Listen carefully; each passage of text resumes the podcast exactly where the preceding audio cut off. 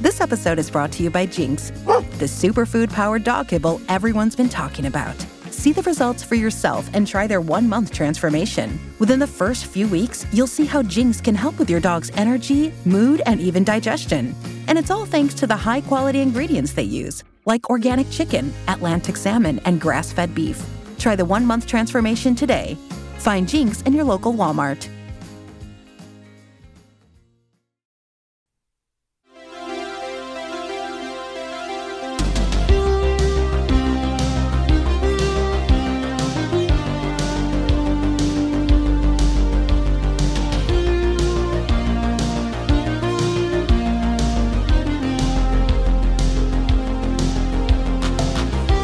Welcome back to Game of Thrones 2 Electric Boogaloo.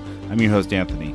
This week I'm happy to have back Oxford medievalist Carolyne Larrington. We will be covering Catelyn's ascent to the Eyrie and talk about that complicated relationship between the Tully sisters. Steve and I will be covering the first of his name. So this episode is heavy on the Eyrie and Lysa and Sweet Robin. You're going to love to hear more about him. In keeping with that theme, I included a snippet of my conversation with psychologist Gregory Webster. We talk a little bit more about Sweet Robin, and Greg reminds me of a detail in the books that suggests that our young friend actually has psychic ability. Maybe there's a psychic thread in the Tully line. You are not going to want to miss that. Without further ado, here is medievalist Carolyne Larrington. Carolyne Larrington, welcome back to Electric Boogaloo. Let me ask you a question. Have you ever done a walk in the Lake District? Um, I have to say, I never have actually. Uh huh. I have. I didn't know that by walk, my host meant hike. And he asked me if I would like to go for a walk in the Lake District. That's a very British distinction. Uh, yeah, yes. going for a walk can be anything from a stroll around the city centre Yeah. to what you would definitely call a hike. What I what would have made sense to me is, would you like to go for a walk up some very steep hills? I, I mean, I'm not a big hiker. I'm not a big fan of walking uphill. I do like lakes. I like beautiful scenery. It was gorgeous. But boy, oh boy, did I not know what I was getting in for that day. And that's kind of like the landscape of the Vale in some ways. Yes, I was feeling a little bit like Marillion that day. You know, he, Uh-huh. he kind of he kind of didn't know he he kind of thought this sounds adventurous. This will be something good I can talk about or sing about later. But he absolutely had no idea what he was getting in for. And then you know he he acquits himself okay by the end. He survives. Uh, but yeah, no, I was I was I kind of was kind of thinking, yeah, I'm a little bit like that. I, I'm not I'm not the heroic type. Well, it is quite terrifying when I was rereading it last night. That little bit where even uh, Kat says, "Whoa, I can't do this. I just can't go over that saddle with the drop on either side." Yeah, yeah. And Mya has to lead her across. I was thinking, no, even with my eyes shut, you would not get me over that. Okay, I'm going to read a synopsis of this chapter and then we can talk about it. As Catelyn climbs to the Bloody Gate, she is met by Sir Donnel, Knight of the Vale, who will escort her party to the next stronghold. Cat recalls three encounters with the mountain clans and how several of her men had been lost. Soon she is greeted by her uncle, Brynden the Blackfish, who escorts her through the valley and to the foot of a mountain named the Giant's Lance. The Blackfish hears Catelyn's story and warns her that Lysa has changed, and not for the better. He explains that the pressure of King's Landing, the death of her husband, and the fear of the Lannisters has driven her younger sister to panic and extreme caution. Cat's final hike up to the Eyrie is guided by Mya Stone, a so called bastard girl of the Vale. This is done along steep steps with mules and in the dark. When Cat finally arrives in Lysa's solar, the two sisters argue about how to best deal with the Lannisters. Young Robert Arryn suggests that they will make Tyrion fly. Carolyne, would you like to talk about a character, a theme, a plot point, or shall you and I just climb the ladder of chaos? I think we should just climb the ladder of chaos because I'm right. sure all the rest will come up as we talk. Chaos it is. What would you like to talk about? Well, I was struck thinking about the chapter this morning as to what a great example it is of Martin's world building. Mm. That we've suddenly come into this completely new space as as Kat gets to the point where she can see down into the Vale. Yeah, and it's really beautifully described with the uh, the waterfall of Alyssa's tears, and then the the giant's lance, as you say, the mountain that the Eyrie is built on. And particularly interesting, I think, is the way you can't quite catch sight of the Eyrie. It's so high up, and you yeah. just occasionally see the light glancing off it, and you think, "Whoa, that's that is high, and that is mysterious. What is she going to find when she gets up there?"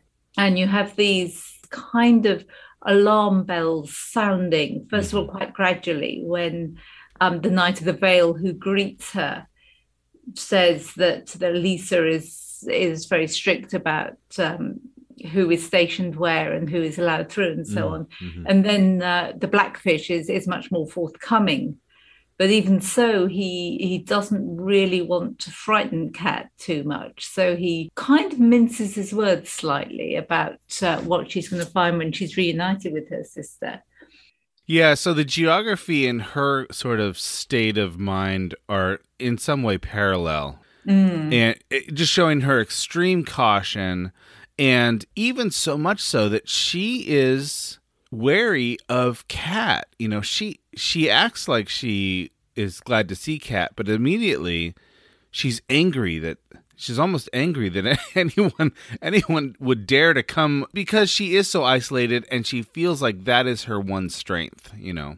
That's right. It's a wonderful switch, isn't it? From the kind of, oh, how lovely to see you, dear sister. Yeah. Yes, dear sister, and so on. And the minute everybody has left the room, she's kind of shrieking at Kat, why are you here? And why have you brought Tyrion with you? and you can see that that terror uh, which is driving her, that the and in some ways, I think at this stage we know that that um, Lysa is right, that the Lannisters are to be feared and even if the Lannisters don't know where Tyrion has got to at the moment, because they've been put off the scent, I guess, and are expecting to find him on the King's Road going up to Winterfell, um, nevertheless, Lysa is kind of right that this is not a good situation for her to be in. Mm-hmm. I'll read this uh, just the short part. Oh, cat, how good it is to see you, my sweet sister. She ran across the chamber and wrapped her sister in her arms. How long has it been? Lysa murmured against her. Oh, how very, very long. And then I'm going to skip down here. She seemed to notice the others in the room, her maid, Maester Colemon, Sir Vardis. Leave us, she told them. I wish to speak to my sister alone. She held Catelyn's hand just as they withdrew, and then dropped it in the instant the door closed. Catelyn saw her face change. It was as if the sun had gone behind a cloud have you taken leave of your senses? Mm-hmm. So you really get that sense that um, Lysa is so I, I don't know if paranoid is the right word here, but I, I wrote down paranoid a couple times in my notes and I thought, well, maybe I'm reading too much into this character.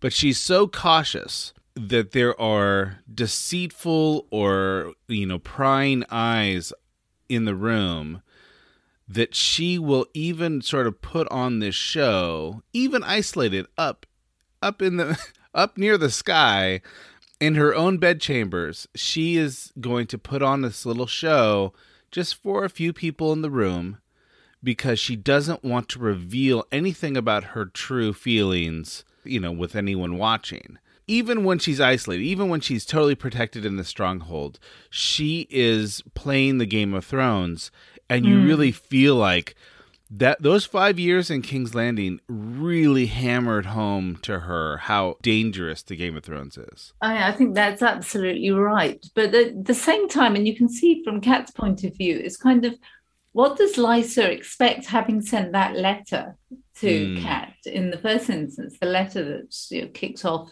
mm-hmm. so much of the the whole plot line. Yeah. The uh, events in Winterfell and King's Landing so far about yeah. the death of Jon Arryn and the the suspicions that Lysa has, and all the trouble that then comes in in Winterfell with the attack on Bran and so on. You kind of imagine, well, yeah, Lysa, what did you think you could just send that letter and nothing would happen? Mm. She- and Lysa says, "Well, yeah. you know, I just wanted to warn you. That's all." But Right. Kat is a doer, isn't she? She's not somebody who just looks at the letter and goes, "Hmm." Mhm. And because she shares everything with Ned, of course, she has set things in motion that Lysa, I think, hadn't quite expected. Yeah, I don't know. I, honestly, I'm not sure what to think about Lysa's motives here because she certainly says, "I told, I sent you the letter so that you would stay away from the Lannisters." But does she, it almost makes me think like, does she not know her sister? Would, wouldn't she know that Kat would sort of be a more proactive? And because we know that there's a bit of intrigue here with Lysa and Littlefinger, hmm. I wonder if the letter was meant to manipulate, even if it was in her voice. I wonder if Littlefinger is sort of behind that because I just, I, it's just hard for me to think that Lysa would expect anything less from Kat.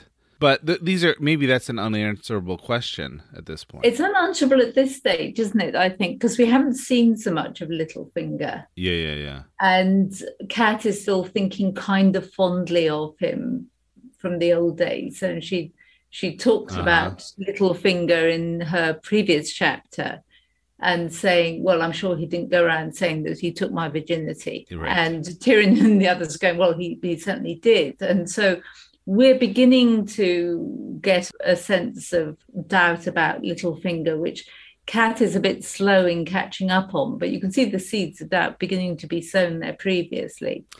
It's entirely right that Littlefinger has more or less made Lysa write the letter without Lysa really knowing at all what Littlefinger is up to. So yeah, we see Littlefinger like we in retrospect, right? It, it's hard. It would be hard to see this on first read, but Hmm.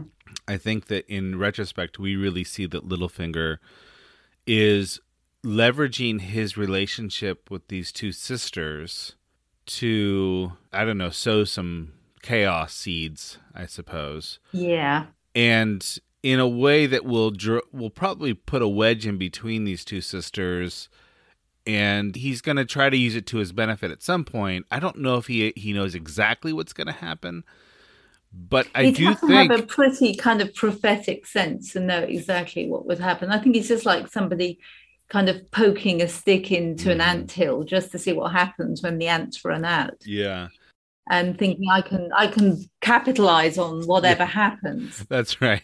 And I do think he thinks, okay, well, if I leverage Cat's trust for me, then I'm really also manipulating Ned and the North.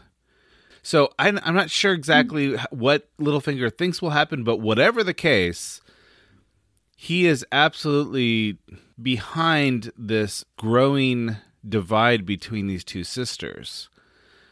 Yeah, yeah. And it's going to turn out that he's always been kind of playing them off against each other, Yeah. hasn't he? I Yeah. mean, whatever his feelings originally for Cat back when they were all young. hmm And then I also you mentioned uh, Cat's doubt, and there's a great line in this uh, in this chapter where, for a moment, she's looking at Tyrion, and Tyrion just looks like he's totally unworried about his predicament. And she wonders, it's just one line, she wonders if she's maybe misjudged the man. Mm. And she maybe he is innocent. Maybe he isn't behind all of these horrible things that I'm accusing him of. And then immediately she kind of puts that away. You know, she puts that to the back of her mind and she thinks, "No, I'm to it says she res- she resolved to go forward."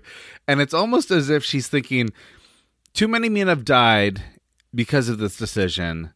I'm to go forward as if this was the right decision." Yeah, and you can see that um, when the blackfish turns up and they're talking about what's happened, you can see that he's with his political sense, not only of, of what the situation is in the Vale, but more generally, that he thinks that whatever it is that Cat believes about Tyrion probably isn't correct. Mhm.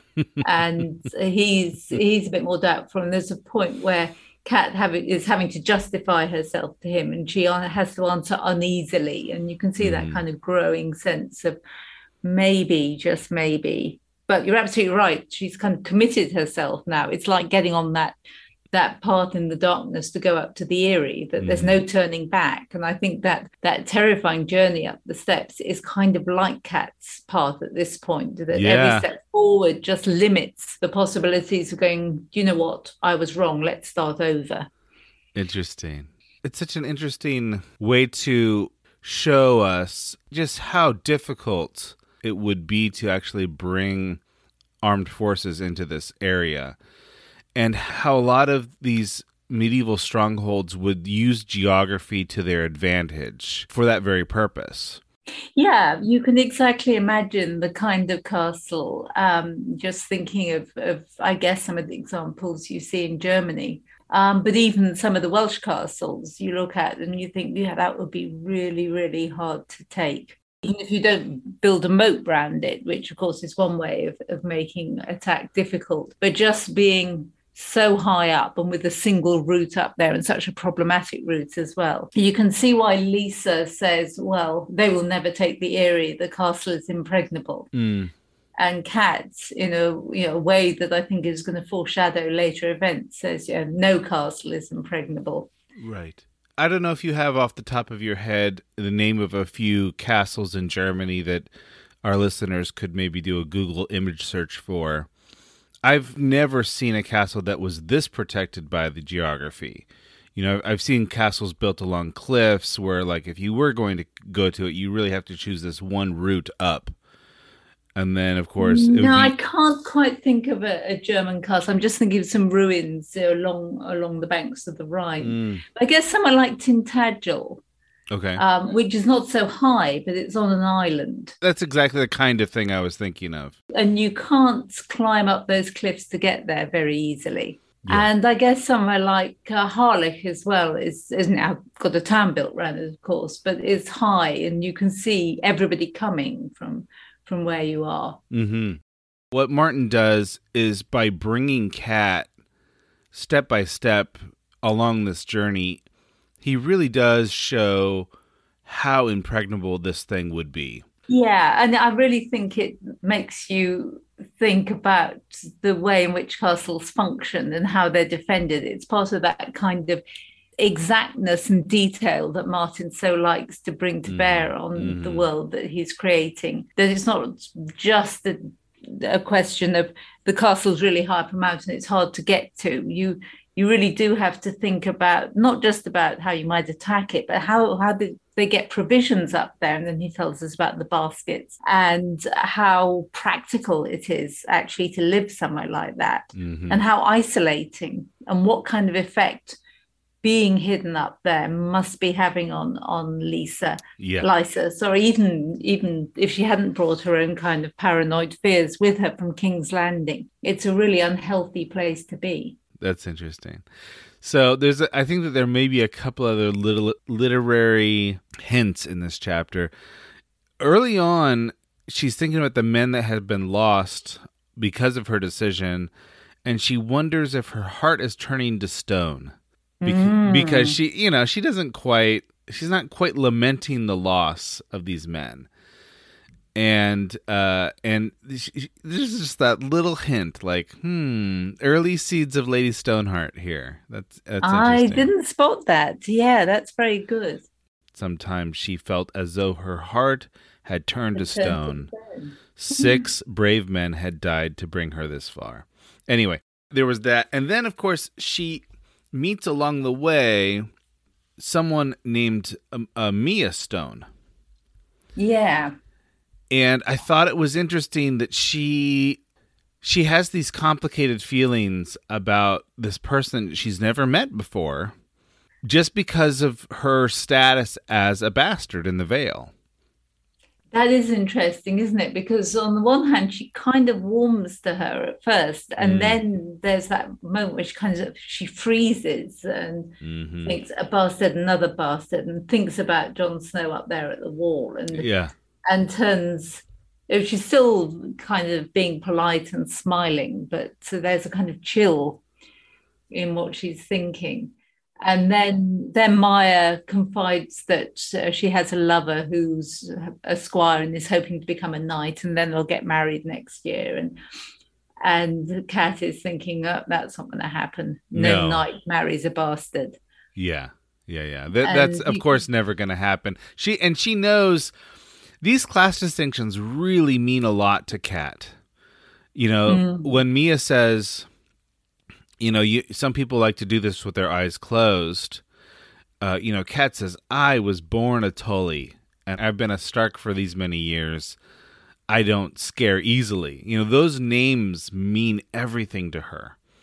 And that's kind of reinforced too, isn't it, by the fact she's just seen the blackfish. And so, um, who even he is is wary of going up that path by night. Um, yes. Mules or no mules. He's he thinks that that Lysa is mad to send for Cat at that point. But yeah, you can see that Cat absolutely bridles at the suggestion she might have to shut her eyes. But then, of course, the the point comes when she does, That's and right. that point too when she gets to the very top, when she gets to sky and looks up the kind of chimney that mm. is the final staircase and goes, "Oh, you know what? I'll just go in the basket." I do not care about my dignity any longer. Yeah. And you can sense her her age there, which is not to make her sound like an old crone, but she's uh, she's a middle-aged woman and she's had a really long tired tiring night. And where tyrion is going now i have my dignity. I'm not going to be hauled up in the basket with turnips. You yeah. know i'm a lannister lannisters right. do not hang out with turnips.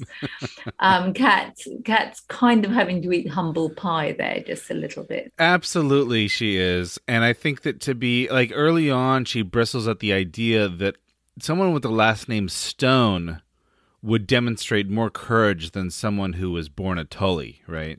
Mm. And then I, you have to give her a little bit of credit. She's made it this far. and she's, you know, she's had some harrowing circumstances, but you're absolutely right. This humble pie that she's eating is a big deal because it wasn't that long ago. She had made up her mind about how to judge Mya simply because of her status as a bastard. And you can kind of see here just a little hint of how hard Jon Snow would have had it mm. being under that eye of Kat up in Winterfell. She doesn't even mention Jon's name when she thinks of him. She says she, you know, she sees Mya, she hears that she's a bastard, and then she says, uh, and that made her think of another bastard, Ned's bastard up at the wall. She won't even name him. That's true. And yeah. then, of course, um,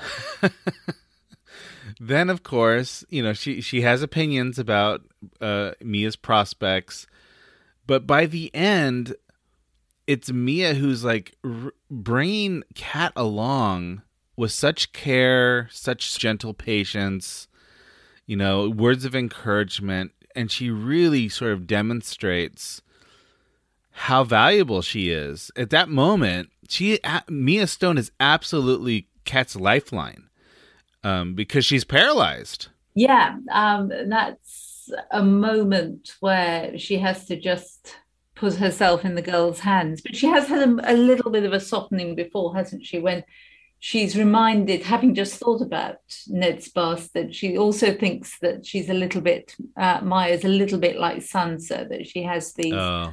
slightly impractical dreams. Sure. So, but then she's, that was at the beginning of the journey. And since then, she's almost fallen asleep and then been refreshed by the the food at the first way castle and then mm-hmm. yeah then she absolutely has to put herself in in Mya's hands there, was there anything in this chapter that, that struck you as that you thought, oh, this reminds me of that in my study? I was interested because I'd quite forgotten that the Blackfish had decided to part company with his brother, mm. Kat's father, mm. and follow Lysa up to the Vale mm-hmm. to serve her there. And I suppose what that did make me think about was the the prospect for younger sons. Right that Hoster Tully was always going to inherit Riverrun and was always, as we hear, a little bit too busy to mm. take note of Kat and, and Lysa right. and, and Littlefinger as well when they were young. But the younger son, Brynden, had more time and was available to the kids there. He became something of a father figure to the kids, even Petyr and Kat and Lysa. They always felt that they could go to Brynden.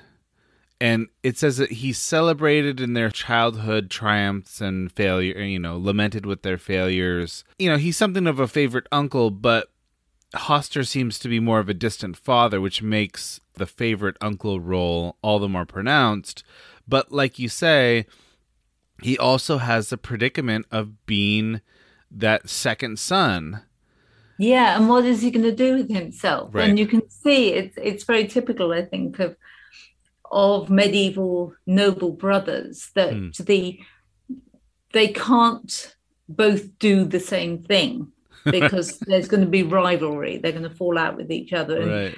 and the younger one in particular needs to find something else to do so Brynden is very wise to go off elsewhere mm. and mm-hmm. not to hang around being a loyal support to, to Hoster at Riverrun. He really does need to find his own way. But it's interesting that he chooses to go with Lysa, where he's always going to have to play second fiddle in some ways to Jon Arryn. But then I guess while while Jon is down in um, King's Landing, the the Blackfish along with the the Royces, who are mm-hmm. the kind of wardens of the Vale, aren't they, has had quite a lot of power up there, I guess.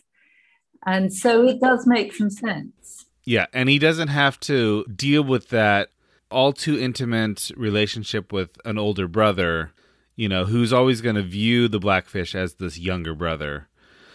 And there's this wonderful scene, and I it was really touching actually I, I felt I felt uh, I, I got all the feels, Carolyne. yeah. When when he said, "You're far from home, little cat," and she says, "You you are too, uncle," and he said, "My home is at my back," meaning my home is the Vale now. I think.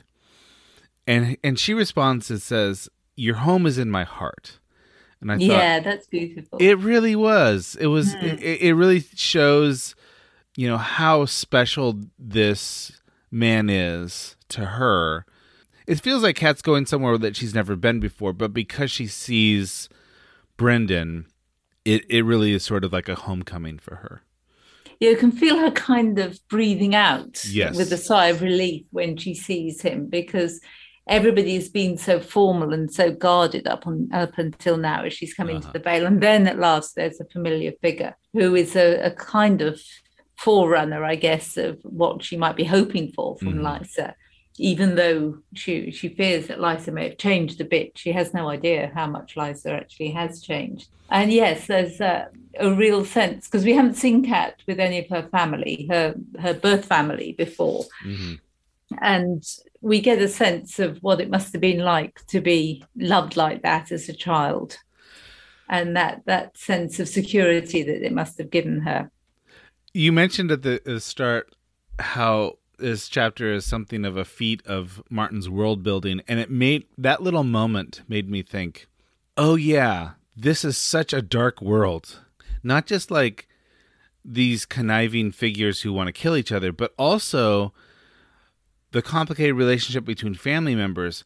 Everything in this story has led me to be wary of a relationship or what what the real motive is.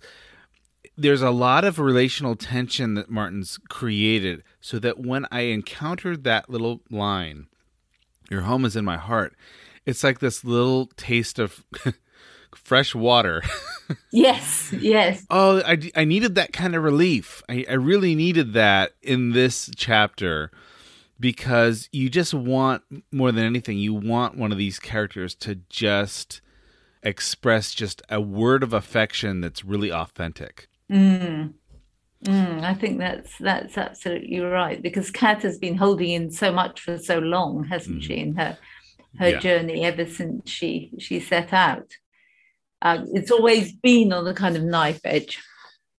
Even when she's happily married up in Winterfell, it's not it's it's not like this is her home. She she never feels at home there. You know, she's she's always going to be an alien in the Godswood. You know, Yeah. Ned's always going to be a he's always going to be a Stark. You know, he's never going to be someone that's not sort of the typical Stark male. and, And so it's interesting, isn't it, when she's um, when Brynden's trying to prepare her for the the changes in Lysa and saying, you know, she hasn't had it easy, Cat, down there in in King's Landing. She had an arranged marriage, and and then Cat breaks in and said, "Well, so did I." And It's a exactly. very sisterly thing to do, I think. So, Uh-huh. Well, she hasn't had it so tough. You know, I've had it a bit tough as well. Yeah. And then he says, yes, but she she had the children and she lost them, and you're, and and he kind of glides over the question of what we think we've seen, which is that Mm. Kat and Ned have really come to love and trust each other, and slides directly into, well, you've got lots of children, and she doesn't have any children Yeah. except for for little Robert, and he's a bit, and then he kind of tails off Yeah. slightly, Tell me but this. least a, a sickly child. Yeah. I have a question for you about this. Okay, so they're having that conversation. It's a Brynden cat. They're sort of walking through the valley. And uh, Brynden says, I think she means to rule through her son. And Cat says, well, a woman can rule just as just as well as a man. And Brynden kind of gives her a side look and says, well, it would take the right woman. Yeah. All right. I wonder is that is that a mo- you know is that sort of Martin bringing in a little bit of a modern sentiment or or do we see examples of that mentality in the medieval aristocracy? Well, I think we certainly see examples of queens who are very invested in their sons when their husband dies and who really relish the the chance to rule in their minority Mm-hmm. and to usually with a, a council of of the the son's uncles maybe to help out but they really do like to be able to wield that kind of power and um, I think that's that's something which is is quite familiar. But the idea that a woman can rule if she's the right kind of woman, I think there's that's a bit of foreshadowing, isn't it? Is Mm-hmm. is Cersei the right kind of woman? Because she's obviously going to be doing the, the same kind of thing, eventually ruling, kind of trying to rule through Joffrey, not very Yeah. successfully, and then ruling through Tommen Yeah. with with Margaery you know, coming up on the the inside to displace her. And so Brynden may be thinking about that, but also kind of opening larger questions which are going to to haunt the entire narrative of can a woman like Daenerys mm-hmm. rule, which uh, at the moment we I don't think we would be at all optimistic about her chances, given where she is in the middle of the Dothraki Sea still Right. Right. um, still Sure. with a, a lot of, of learning ahead of her. So I think he's he's right there. I was also struck when Brynden was talking about the way that Lysa is kind of stringing along the suitors, and this reminded me a little bit of the the figure of Penelope in the Hmm. Odyssey. That she has these suitors queuing up to Yes. marry her, not because, uh, well, I'm sure Penelope is a lovely woman, but actually what they want is to get their hands on Ithaca and to, right. to try and cut Telemachus out of his birthright. Huh. And you can just imagine. Uh, we know that Nestor Royce, the the warden of the the Vale, has proposed and been turned down, and you can certainly imagine, like flies to a honeypot, suitors thinking, "Oh, well, here's my chance," and maybe that's also foreshadowing what's in in Baelish's longer term plan as well. Mm-hmm. Mm-hmm. I- got a little reminiscence of late 1200s Italy, Spain, and France with the troubadours who would like. It, it was almost like sport, you know. It was like here we are entertaining these, you know, ladies at court, and in this particular social set, the woman does have the power to d- decide which man gets to you know gets to sing another song or gets to take her hand there is something there that Lysa's sort of uh, manipulating i suppose I suppose so, though we, we've only got Brynden's word for it at this point, Yeah. haven't we? And uh, you kind of might well, I think at this stage you might well imagine this is the kind of capricious lady who's playing the various suitors along and just waiting for the right man to come along and then she'll she'll give her heart or and give give the Vale indeed to whoever captures her fancy. But i think by the time you meet her you realize that um, this is is just kind of strategic on her part Right. and that actually the suitors i think once they lay eyes on on Lysa, they think, "Oh my goodness me! I mean, she's as mad as a bag of snakes. I, I do not want to get uh, get mixed up with this woman, particularly, but you know, Uh-huh. for political reasons, I'll I'll play that kind of courtly love game of Uh-huh. um, of uh, saying that I'm in her service and I will do her will. And I think I think you're right. There is something of that um, kind of troubadour sentiment there that the the lady is all powerful and where she Uh-huh. wishes to grant her heart, then we will all be be satisfied with that. But even in in the 12th, 13th century, that was kind of a pose. That Yeah, the real sure. power was always was re- residing with the men, and Uh-huh. the woman nominally has some power until such time as she gets married, and and then her her servant becomes her lord, and that's when the tables are turned. Right. I think Brynden has the right of it when he says I think she likes the sport of it, but I don't think he quite knows why. I think it's in reality she's already chosen Littlefinger.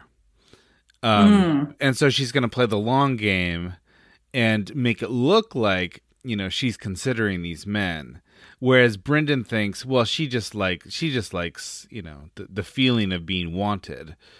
And I don't think he quite sees what her end game is supposed to be. I'm sure he doesn't. And I think, although he knows all of the, the characters there from their childhood, nobody quite realizes what sort of person Littlefinger has turned into. hmm And also, I, d- I don't think the Blackfish is married himself, is he? It doesn't sound like it. Uh, Hmm. Yeah, I- no, I don't. We, there's no mention of a of a wife or children or anything like that. No. So I think he may very well be thinking, you know, sooner or later, all women want to get married. And um, Mm. so, you know, she's just playing the field for the moment. And I think he he doesn't see necessarily the advantages of um, of stringing it out, as you say, till Mhm. as far as Lysa is concerned, Littlefinger turns up as he's going to, you know, quite a long way down the road here. What's the likelihood that uh, I'm just thinking about um, young Robert here? What's the likelihood that someone like that um, wouldn't be sort of nursed by a wet nurse? They they really make a Hmm. big deal of that in the show, um, but of course it's here in in this chapter as well. Lysa is, I suppose, infantilizing the boy instead of sort of making him a man and um and this of course is a problematic for the blackfish and problematic for cat and whatnot and i thought yeah but i mean breastfeeding was just it was just a given and then i thought well maybe maybe it's a little Yeah, odd you're right because she would have had a, a wet though. nurse Yeah, yeah, because the idea that you can't conceive again until you stop Oh. breastfeeding is something that is is quite strong, I think. Um, but I guess this lies sort of in her gynecological history, if you like, that she's had these children who died, she's had the miscarriages, and she wants to do everything Mm. that's within her power to make this one thrive. yeah And Brynden is kind of saying, well, um, she's invested everything in Robert, and he doesn't look like a great investment with the what with the uh, the shaking sickness Mm. and everything else. Uh, maybe there's also that that hint that there's no particular passion in the marriage with Jon Arryn, and that having having the one child who's still breastfeeding maybe keeps him out of her bed for some time. I don't know. That may be reading a bit too much in it. Mm. But there's that remark that she's so proud of, isn't she? Which, of course, turns out to mean something else entirely. The seed is strong. That's and right. she has taken um, Jon Arryn's dying words, the seed is strong, to to be a kind of encouragement to her that if she only nurtures Robert then and gives him all of the the nutrients that she can that she can make out of her own lineage and and breastfeed to him then he'll come through all right. And in fact as as we know or as we will find out Jon is talking about something else entirely yeah it's a great little trick that martin is using here because he puts the words of Jon Arryn on her lips and we would imagine that she's quoting them pretty faithfully she says that he keeps repeating his name, Robert, and says the seed is strong. And of course, we know in retrospect that Jon Arryn is saying something about King Robert. Mm. Uh, but because of because of Lysa's preoccupation with her own son, she's going to interpret those words in one way. And so, in other words, we're getting we might be getting sort of a direct quotation, but it's couched in a misdirection. It's a nice piece of misdirection, yes. isn't it? Yeah, because we we soon come to think of the child as Robin, uh-huh. a little sweet Robin, and not Robert after all. So we forget that kind of confusing element. But at this point, he's still Robert. right, but right. but we we kind of I think are encouraged to overlook that. Yeah, yeah. The other thing I was thinking of is that because Lysa's had so many miscarriages and stillborn children, this sort of goes back to this really ancient problem for women of nobility that their worth to the realm and really the pressure that's put on them by the realm uh, is their value is tied to the ability to produce an heir. Absolutely, and you can see when Brynden looks across from from Lysa with this one sickly boy that she's managed to produce, and then all the children, both boys and girls, mm-hmm. that uh, that Cat can claim as her own. Not to mention Jon Snow, mm-hmm. um, which of course Cat would not. Um, that there's a real contrast there between the fortunes of the two sisters. And of course, yes. when we meet Selyse later on, she too suffers from the same kind of fertility problems that she only has the one child. And that was a, a child who's a daughter and was almost taken from them by um, grayscale. Right. And uh, and you correct me if I'm wrong, but I think in general, when there was a fertility problem, the blame always fell always was with the woman, right? Yes, that was the the kind of rule of thumb. So just get a new woman. Yeah. and that's I think that that's also the the the problem with I mean you can kind of see that Lysa's extreme caution and and her wanting to protect her son is somewhat I, I want to use the word well earned be, just because so much of her own identity is tied up in the well being of this child. And she knows how precarious the life of a child can be in a way that Cat hasn't really had to deal with. I think that's absolutely right. Um, because Lysa, presumably, if she imagines little Robin dying, she can see the Vale slipping out of her hands. I don't know who would be set to inherit. Um, mm but it's someone who certainly owes her nothing. Mm-hmm. And so she she really needs to cling on to the boy as, as constituting her own foothold in the Vale and all the authority that that mm. she wields there. And she certainly does seem to have everybody dancing to her tune. So you yeah. can absolutely understand that kind of paranoid. Now, uh, perhaps we, we're trying not to call her paranoid because, yeah. after all, the, the threat is real, isn't it's, it? Yeah, not, it's real. It's not yeah, in your not, mind. Not she... just to yeah. yeah. that he's susceptible to any kind of disease that comes along, uh-huh. but we're beginning. We have a sense already, though we don't know the full story of what the Lannisters are capable of. Uh-huh. And even if we don't necessarily think like Cat does, that Tyrion is a murdering monster, and I think that bec- that's becoming clearer and clearer in this chapter as well. That that Tyrion's protestations of innocence are completely credible, right. and the way as well that Tyrion is is kind of winning people around. Mm-hmm. And building those alliances, and he's hanging out with Marillion, and that that crucial relationship mm-hmm. with Bronn is is building there.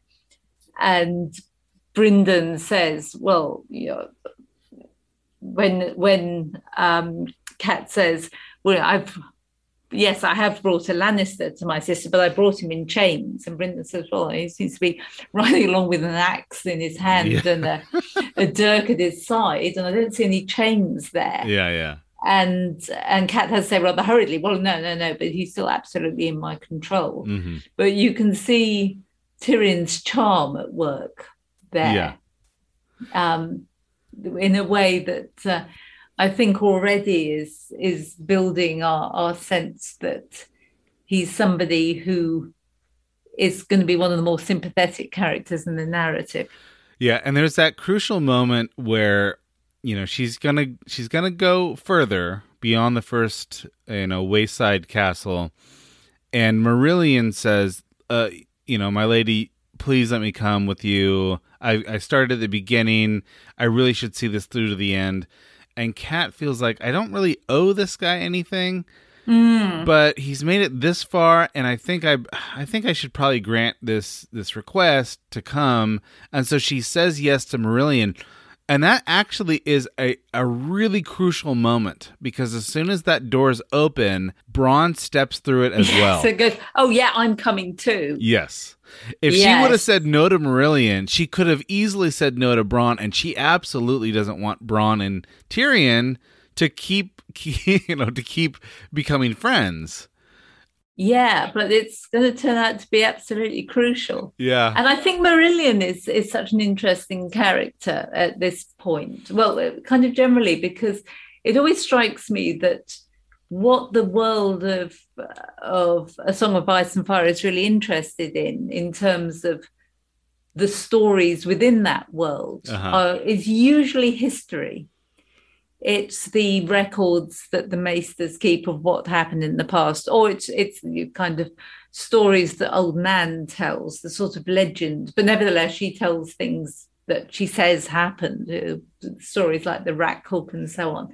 But Marillion is is a poet and an artist who's working now, and he's shaping yeah story as we go along, and you can see that for him. Inspiration for his songs is absolutely crucial, even if, if Tyrion kind of makes fun of him for, for trying to rhyme. And I think it's that sense that you you have to let the storyteller come along too, mm. and be a witness to the narratives that he's going to shape later, even if the things don't turn out so well for Marillion. Marillion's going to become term. a tragic character later on. Yeah, yeah. But at the moment, he's he's slightly annoying, but he's he's likable and uh, he has a beautifully musical name and yeah. you think yeah yeah he's he's kind of lightening the the picture a bit because otherwise you've got um, Bronn being sardonic, you've got Tyrion mm-hmm. trying to um, keep his spirits up and and with the odd wisecrack, and then you've got a whole lot of, of men at arms who are not really easily distinguishable from one another. Mm-hmm. So you need to to have a figure like Marillion.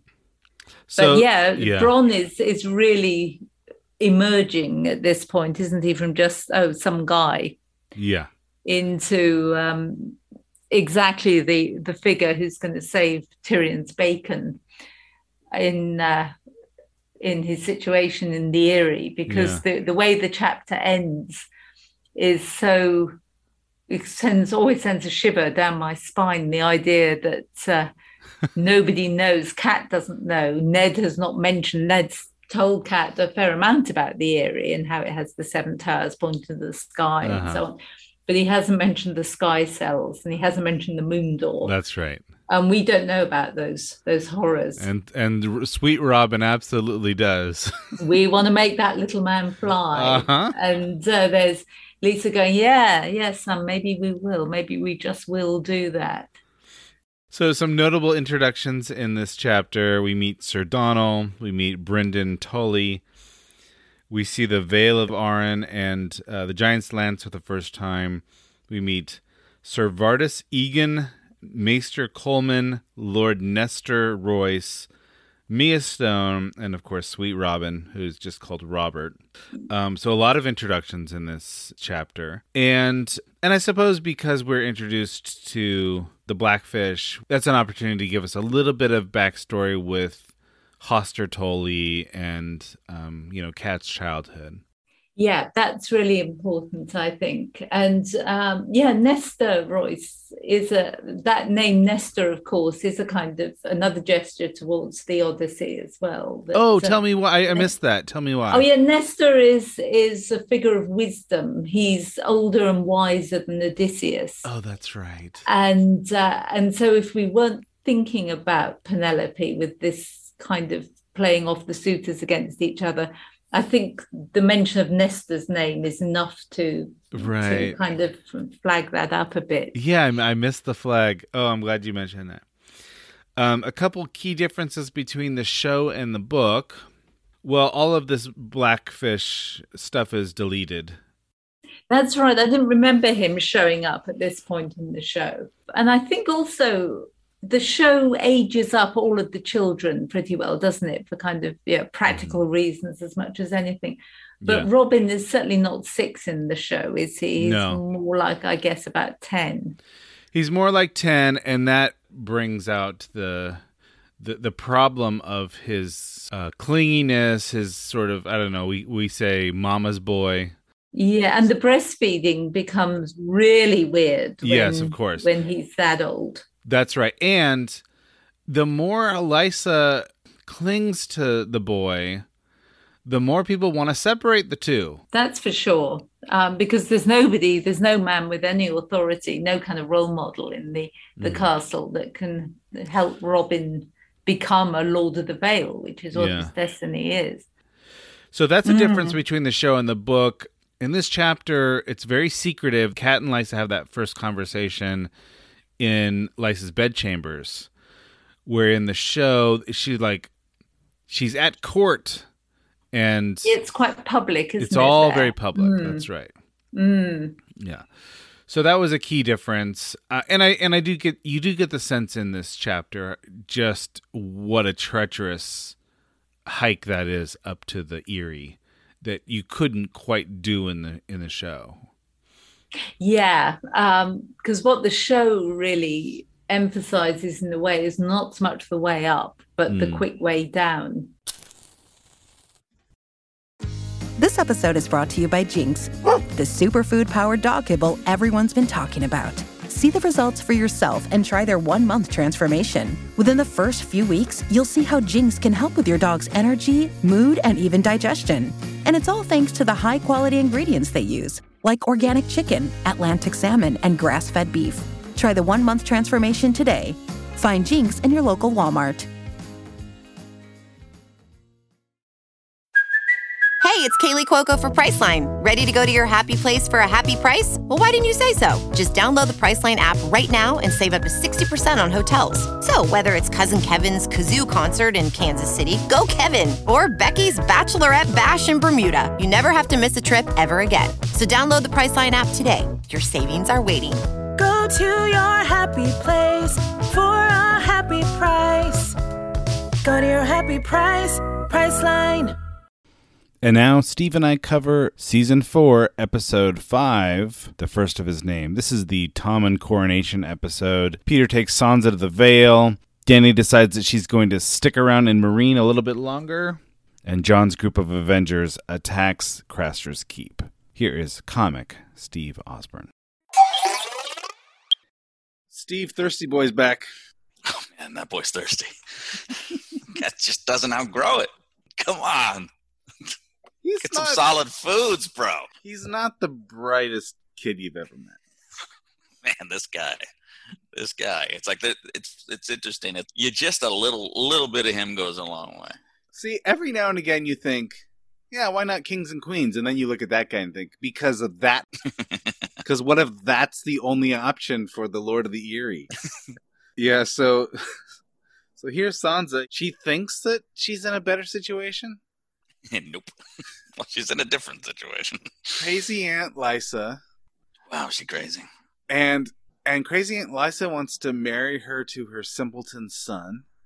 Mm-hmm. Which maybe better than I mean, le- uh, yes, definitely, talking about? definitely better, definitely better than Joffrey. Well, sure, sure. We we assume. See, the thing is, is we don't know what this guy. He wants to throw the little man through the window, kind of thing. He's a whole. He's got a whole thing. This guy. This guy. This is the kind of guy that says, "Hey, I love this gift. Thank you very much. Let me throw it out the moon door." it could be like, "I I now pronounce you man and wife. I love you very much. I would like to see you fly." Well, that's the problem, right? So Joffrey, it's like you at least we got a glimpse with Margaery. That's like okay, once you kind of figure out his kinks, you just sort of distract him with his kinks. Mhm. This kid's dumber than dog shit. I mean, he is.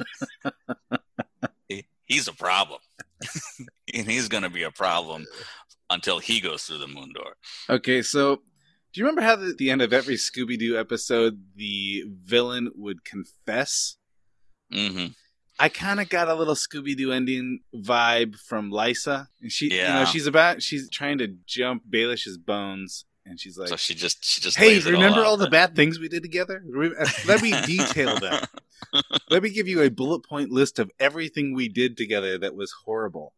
Yeah, she's like a Bond villain who is just absolutely convinced that James will not escape. So this goes back to the very first episode of Game of Thrones because Ned goes south because Jon Arryn has been killed.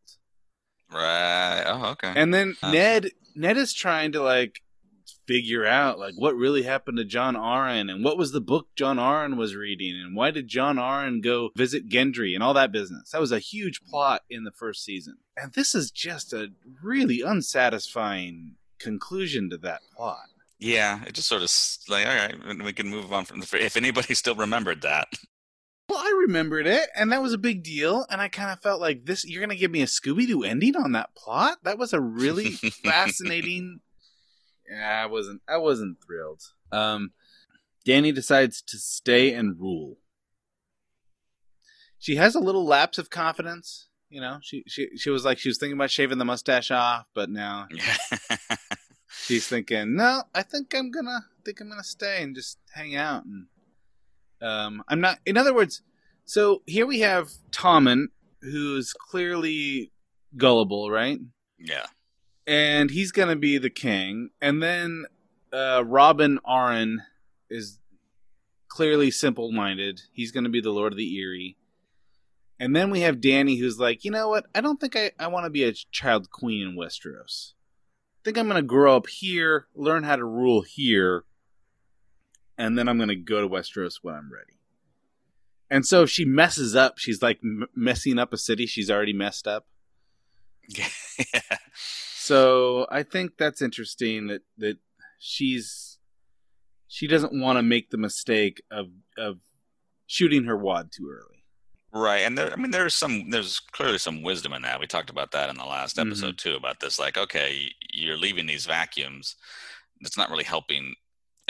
It's helping you be a conqueror, so to speak, and that's good for your legend. But it doesn't necessarily set you up for long-term uh, rule. She's not. She now she's working on empire building. Arya and the Hound. Arya and the Hound. You still you still li- liking those two? Uh yes, I mean I think I think by the by having the hound complicated again was good. I think it's it's a good reminder. And if we talked to before about how like oh Arya's becoming like the hound, and I think we were thinking oh well maybe the hound's becoming a bit like Arya, so we wipe that away. So then it becomes so rather than it being like oh they'll help each other out as they as they adopt each other's personas, so to speak. By having the hound still be the hound, it creates a better sense of peril for Arya's journey if she yeah, doesn't. and the, and Arya, I think Arya at one point was thinking, this guy may be the best friend I've ever had Right. because he's he's great at killing, and I want to kill a bunch of people, and this is going to be wonderful for us. And right. then and if he can develop some sort of a conscience, then now I can Yes. also be. Then I don't have to feel bad about my loss of conscience because this isn't such a bad right, and then all. after what he does to that, uh, you know, that father and daughter um, in the cottage, I think she re- remembers like, oh, there was a reason why this guy was on my list. right. And then uh, he finds her water dancing and he starts ridiculing her. And does she think that she's really going to kill him? I know. I mean, I don't know what she. Eh. because she presses that she presses the needle right against his armor and like like it's There- almost a little surprised that it didn't go through Right. I couldn't tell what, what the big surpri- if she was more surprised that it didn't go through, or more surprised that she just kind of went for it. yeah i mean he's on her list no doubt about that I mean, he knows that she's that he's on the list. and It's- he's it's almost like he thinks it's almost like he doesn't view her as a threat like she's, she's not going to slit my throat in my sleep uh, she couldn't kill me with a rock but then he gives her back needle as if to say uh, i don't know i mean would i wouldn't get if someone tried to stab me with a knife and i was able to thwart them i don't think i'd give them back the knife Yeah, I guess it. Yeah. But maybe that Well, just kind of yeah. shows how. So there's a. So I've learned about this. So there's a certain. There's two different kinds of uh, suicidal ideation, and one is active suicidality, which be like you're fantasizing about it, you're writing a note, you know, you, you you're you're playing it through in your head, and then there's passive suicidality, where you just don't care, and so you're kind of playing fast and loose with your life, and you're like if I don't die, this will be fun. But if I do die, eh, I've had a good run, and I don't. I kind of don't really enjoy living that much. So, if the thrill at the end of this journey ends up in my death, I kind of don't care. Yeah. You see this a lot with addicts, where they're like, "Yeah, if this is my last OD, then eh, my life wasn't worth much anyway." And I kind of get the sense from the Hound that he's not afraid to die. And there's, I, th- I think there's a little bit of, there's a tiny bit of him that's like, Set me free. yeah, a little bit, tiny, not actively, but passively. Right. Yeah. Yeah. Yeah. Like if if this is my fate, then I like he understands death enough, and he understands the idea that he, sh- he he's not above he's not above it. Yeah, um, you know, in the same way that he brings it, um, there's no reason. Like it's almost like a, to some degree, maybe it's a mutual respect for death. It's like, look, I, I, I'll, I'll dish it out, but that doesn't make me immune from it. And that's part of what makes the the idea of killing maybe even more attractive is that it, it, it could happen to him at any time. So he's he's def- simultaneously defending against it while he's um, handing it out. Shout out to mutual friend Jason Swain who taught me about suicidal ideation. Yeah, we should probably call him. See, see how he's doing. do a quick little buddy check because because if, if I recall, he just he just brought that up in conversation. Like Hey, have you ever Shit. considered? have you ever considered the benefit of just being wiped off the planet? Anyway, got to go. What was that? Pass me a beer, Jason. Um, I loved the dialogue between Cersei and uh, Oberyn, where I think that those two have some kind of mutual respect. This was a strong Cersei episode. Um, I, I mean, you really, I, I really was feeling for Cersei, like separated from her daughter, and you just get the sense that she do, she does really love her children, right? Right. And I thought, I Well, thought, and, and isn't that isn't that if again we're not to just sort of belabor the sociopath point, but like we've we've learned, I think you know, if not from uh, psychology classes, um, from other TV shows that would focus on that kind of behavior, uh, that like children and animals tend to be something that will like where any any sense of affection right, or empathy would would go that direction right? And i or and then so beyond that like determining that which they see as is helpless and gives them sort of a purpose or Mhm. a power over right I mean, Well, and the fact that her children are an extension of her own identity, because either by either by way of what society has done to her, or by way of her own narcissism or whatever. Those are the people in her world that that she projects her self love onto. I suppose. right I mean, that- that's one way to look at it. I do think that she does have a strong motherly affection. And I think it's interesting when she sort of sidles up to Margaery yeah and you think that she's going to totally, you know, threaten her life or do whatever, she kind of gets vulnerable about Tommen's innocence. Yeah, yeah, uh, yeah. And my thought there was even when Cersei's being her most vulnerable, she's still really dangerous. yeah, exactly. Because you get the sense of that there's there's more to it than this, right? This isn't. Yeah, I get the does- sense that like, uh, all right, she's being vulnerable now. If I'm vulnerable, that doesn't mean that she won't entrap me with that information later. Yeah. Yeah, yeah. You just she's. I mean, she's amongst all the ones that you just you just don't trust. You don't take anything at face value. Yeah, even when she's yeah, right. All right, so the big deal in this episode is what happens at Craster's Keep. So Bran is a hostage and Meera and Jojen are hostages and Hodor is Hodoring and Yeah, he certainly is. Clubfoot Karl is uh boy, that fight scene with the knives, that, that was that was something. Yeah, yeah. And Karl's end. Oh, baby. I I did I think they did a great job great job in a very short amount of time of establishing that Karl is formidable Right. and menacing. And so you kind of you kind of got the sense that Jon's actually in, in trouble here. And really, they didn't introduce him with many episodes. So I, I liked what they did with him, and I thought that the choreography of that fight scene was pretty great. For a character you didn't really see a, a bunch of, it, it was very effectively done, and to the point where I never felt like he was not mm-hmm. a real big threat. And I think part of it was sort of Rast because Rast himself was a, a bully. Right. So if you can bring in a guy that the bully that bullies the bully or whatever, and really just bullied him down.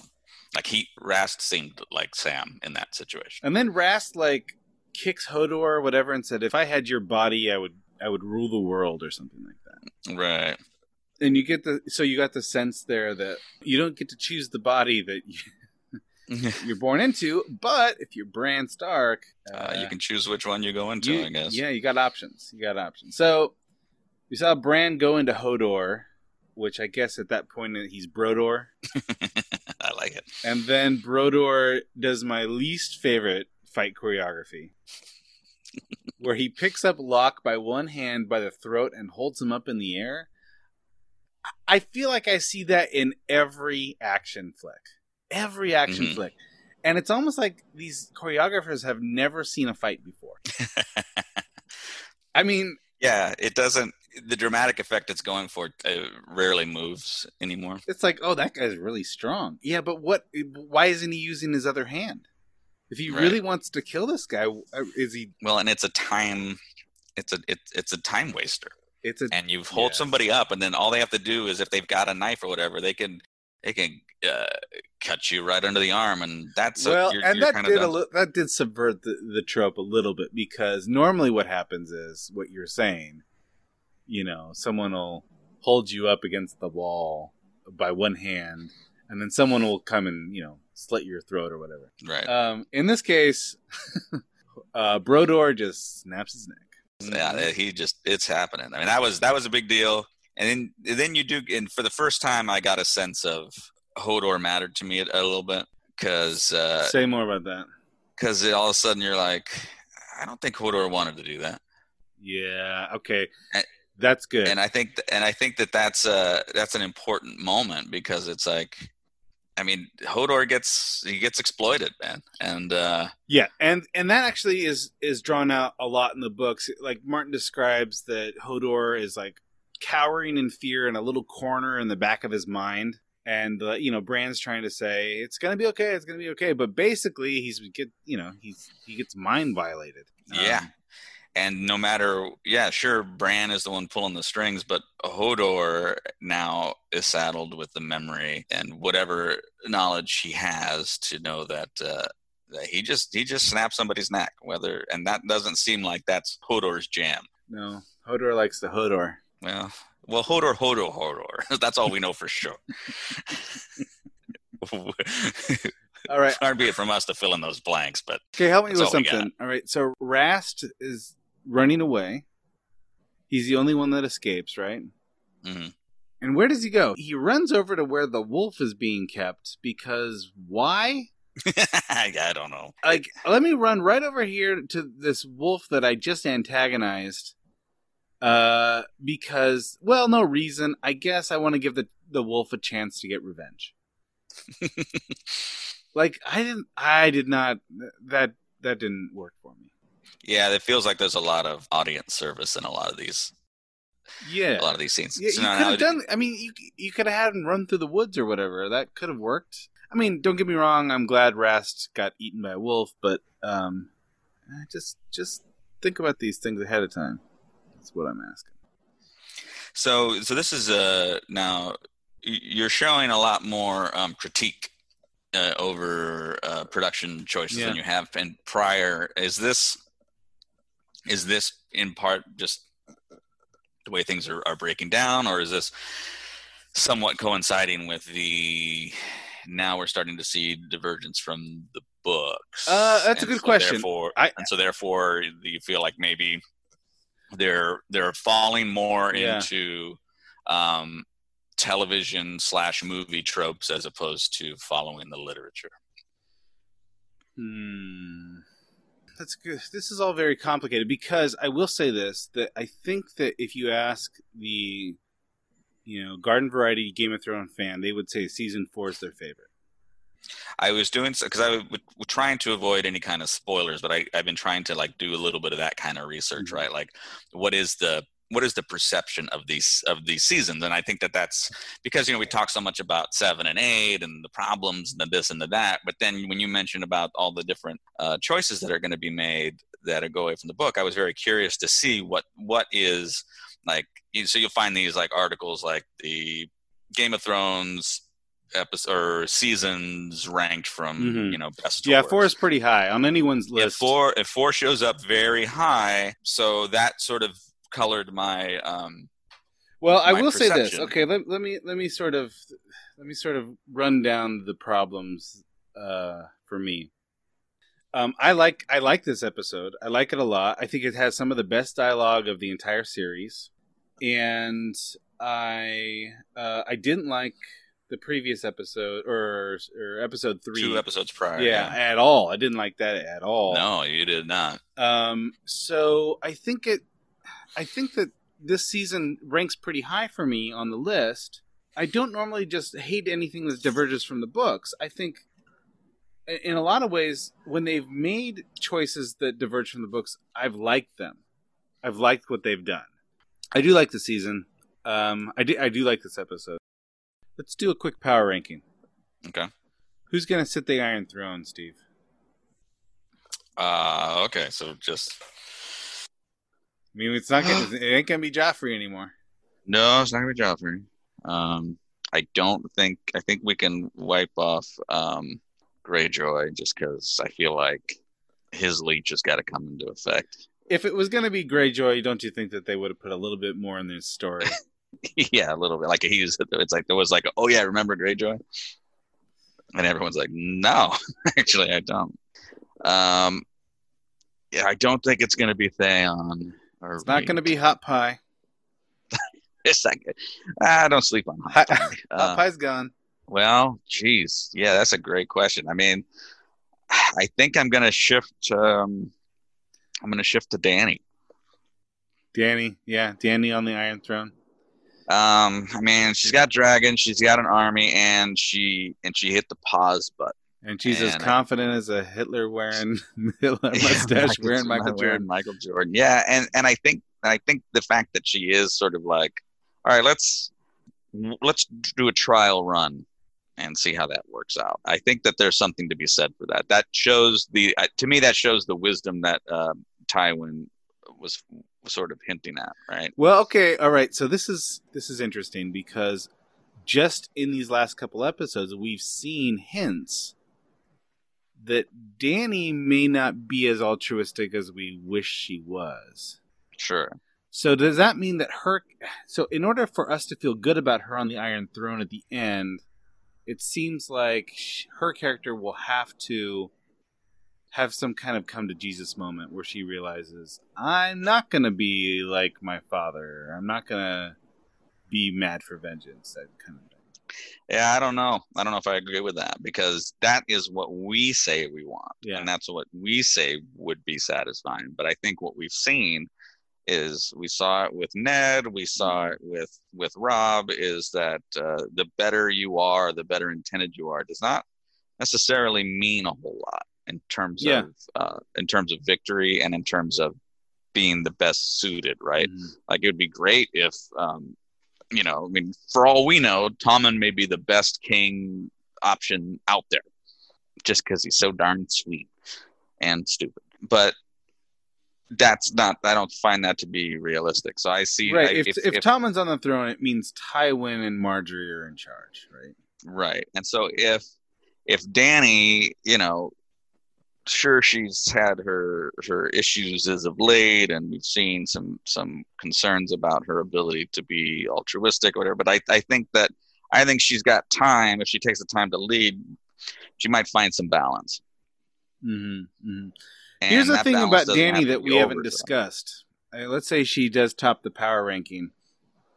Um, she's a woman, and Mhm. if she decides to marry for an alliance, Right.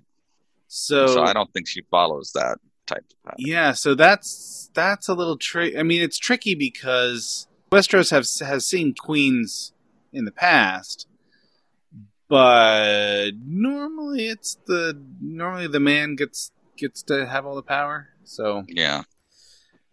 All right. Well, we'll we'll keep track of the power rankings. That's anyway, that's my two cents. We'll see what happens. Now streaming only on Disney Plus. My name is Taylor. Welcome to the Eras Tour. Experience Taylor Swift's record-breaking Eras Tour. Does anyone here know the lyrics? Taylor Swift The Eras Tour, Taylor's version, with four additional acoustic songs. Now streaming only on Disney Plus.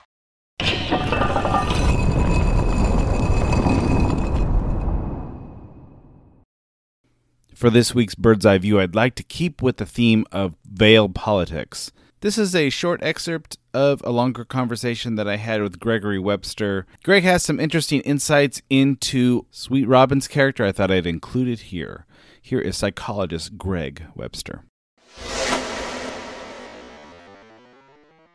I mean, one thing that we're lacking in these in these stories so far is intrigue that's north of the wall. You know, we have a menace north of the wall. But Craster's gone, and who else is actually, you know, bringing us? And you know, Mance Rayder's gone. Who's actually going to bring us intrigue north of the wall? Right.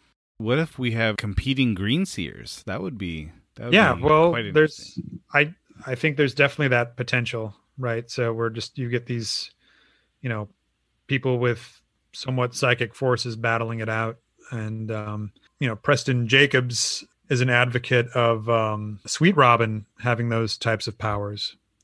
Oh, uh, really? yeah. One of the reasons why uh it's believed that uh he's being administered sweet sleep all the time in uh is it yeah is it or is it sweet sleep or milk of the poppy? I forget which but he's he's been gi- being given i think it's sweet sleep at levels that would pretty much knock out an adult Hmm. uh, just to help him sleep is to actually deaden his psychic powers and in fact there's you know there are other george martin novels where you know there are characters either take chemicals to you know heighten their psychic awareness in fact we get that even in, in this series but but they also get chemicals to to deaden them Right. um and there's uh there's this one point where um sweet robin is is more or less kind of described as a sickly kid most of the time. Mm-hmm. and he's usually described as being pretty physically weak. And he's also you know he's a he's a little boy. He's he's he's i forget how old he is. Like he's like five or six you know and he's still not weaned. Mm-hmm. but um he refuses to to eat his porridge.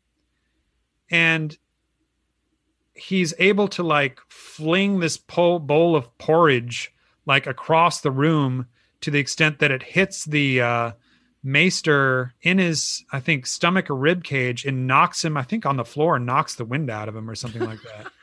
So if you if you watch any of Preston Jacobs things, he draws on a lot of other uh, books and short stories, and well, mostly short stories in George Martin's kind of expanded Thousand Worlds universe, where he talks about teak, which is short for telekinesis, which is, of course, the power to kind of, you know, usually move objects or influence the movement of objects in the physical world.